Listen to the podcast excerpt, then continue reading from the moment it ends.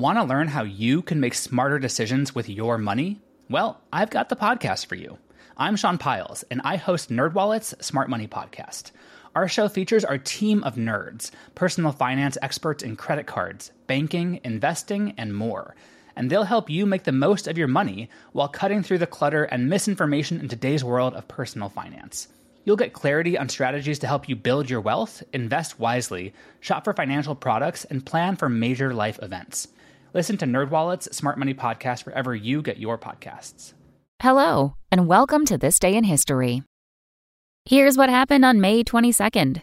It was viral before there was such a thing. The classic 8 bit computer game Oregon Trail entertained and educated a generation of American kids in the 1970s and 80s, more than a century after the first major wagon train to the Northwest departed from Missouri on this day in 1843. The wagon trains followed the Oregon Trail, a route blazed by fur traders across the Great Plains along the Platte River, through the Rocky Mountains in Wyoming and northwest to the Columbia River. Although most of these so called pioneers survived the journey, they faced obstacles that ranged from accidental discharge of firearms and drowning in river crossings to disease and overturned wagons on rocky terrain.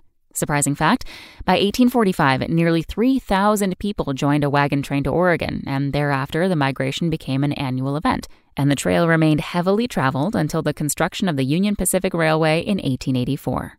Also on this day in history, in 1856, Senator Charles Sumner was savagely beaten by a fellow congressman. In 1939, Italy and Germany signed the Pact of Steel, and in 2003, Annika Sorenstam became the first woman to play a PGA Tour event in nearly 60 years.